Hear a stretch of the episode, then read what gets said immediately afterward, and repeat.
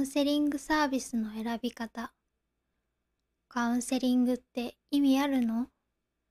カウンセラーに相談してみたけど、いまいちだった。カウンセリングサービスが多すぎて選べない。たまにオープンチャットにこういった話題が上がります。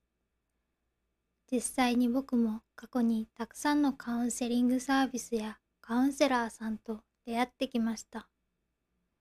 そして上記のような問いに悩まされ、多くの時間やお金を浪費してしまいました。結論を言うと、実はこれらカウンセリングを取り巻く疑問には簡単に答えが出ます。カウンセリングってそもそも何をやっているのか自分にとってカウンセリングは必要か必要ならどうやって選べばいいのかこの3つの問いに順に答えていけば答えはおのずと浮かび上がってくるからです。1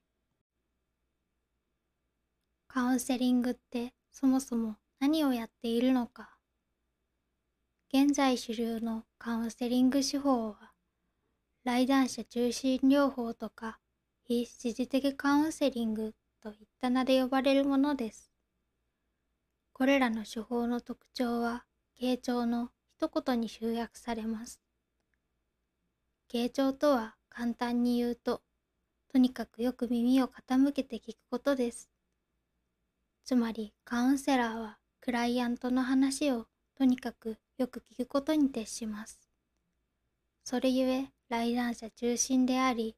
具体的な助言を避ける非指示的なのです。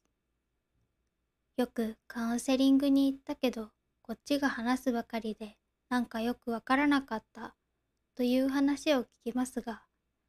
上記内容からすると、まあ、当然といえば当然なんですよね。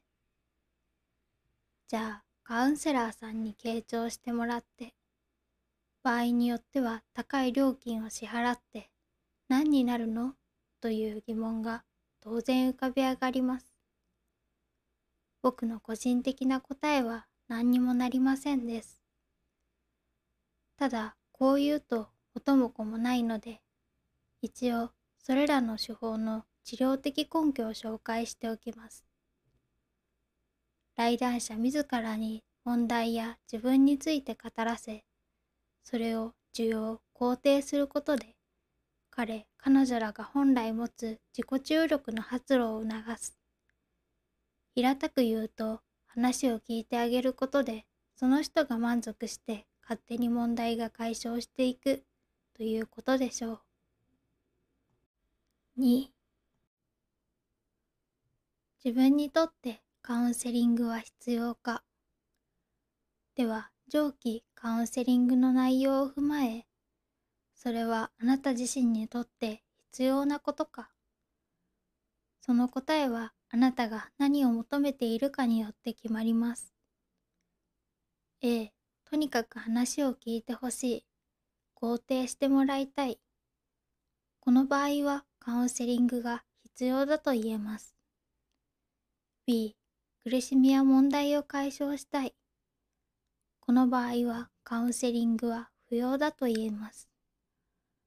あなたに肯定されることで発揮される自己注力が備わっていない限り。3必要ならどうやって選べばいいのか。確かに辛い時解決法や助言はいいから。ただ話を聞いてもらいたいという状況は少なからずあります。そういう時どうやってカウンセリングサービスを選べばよいでしょうか。答えはなるべく安くて利用しやすいものを選ぶです。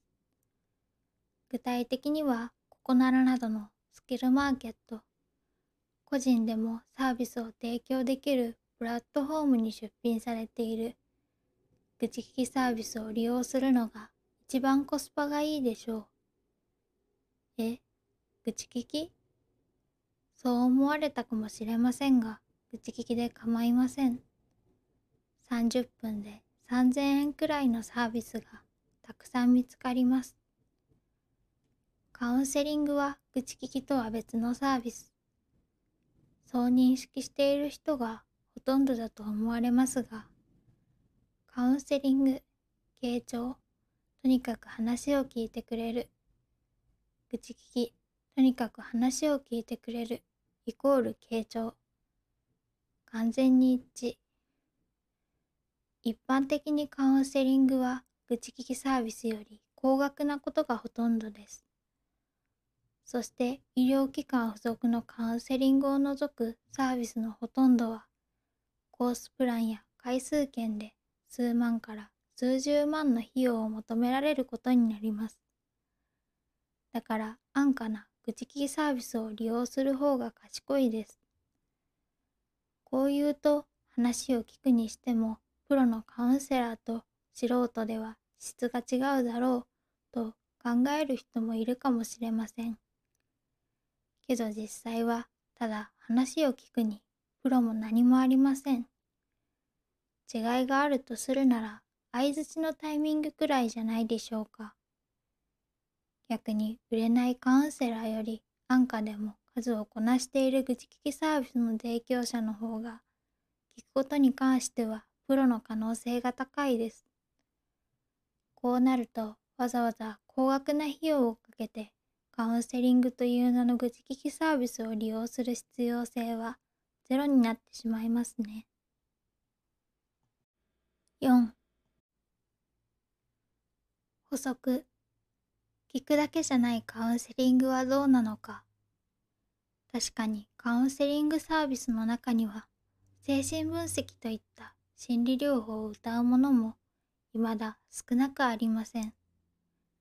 しかし、これらの手法は現在の精神医学ではほとんど採用されていない過去の方法です。古いだけならまだいいですが、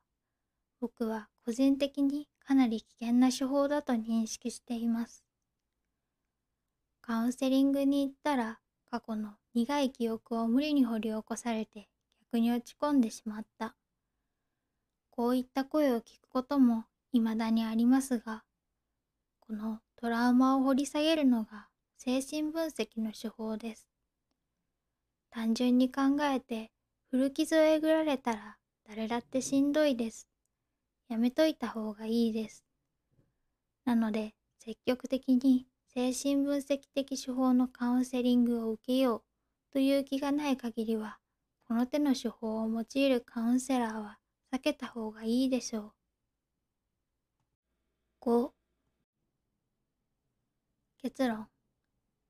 現在主流のカウンセリングは傾聴特化の愚痴聞きサービスと同様のサービスです。だったら安価でコースや回数券の勧誘もなく気軽に使える正真正銘の愚痴聞きサービスを利用しましょう。これでカウンセリングどれがいい問題に終止符が打たれました。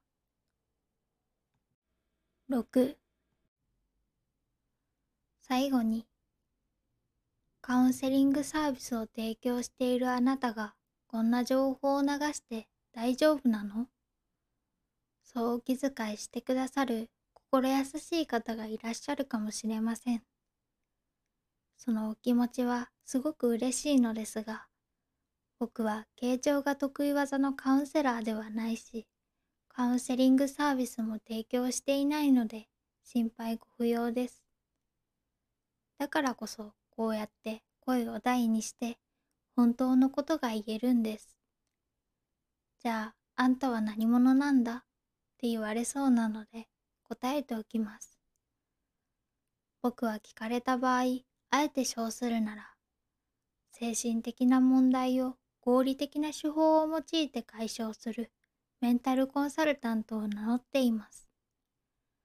精神的な問題は考え方を変えたり、心の奥底をかき回すことでなんとかなるって理屈は幻想に過ぎません。精神の問題は体に起因している。それらの問題は問題解決のアプローチで合理的に対処していくことで必ず解消できる。これが僕たちメンタルコンサルタントが依拠する理屈の根幹にある考えです。僕の話はこれくらいにしておいて、あなたがこの記事を参考に、カウンセリングサービス選びで損をしたり迷うことがなくなってくれたら幸いです。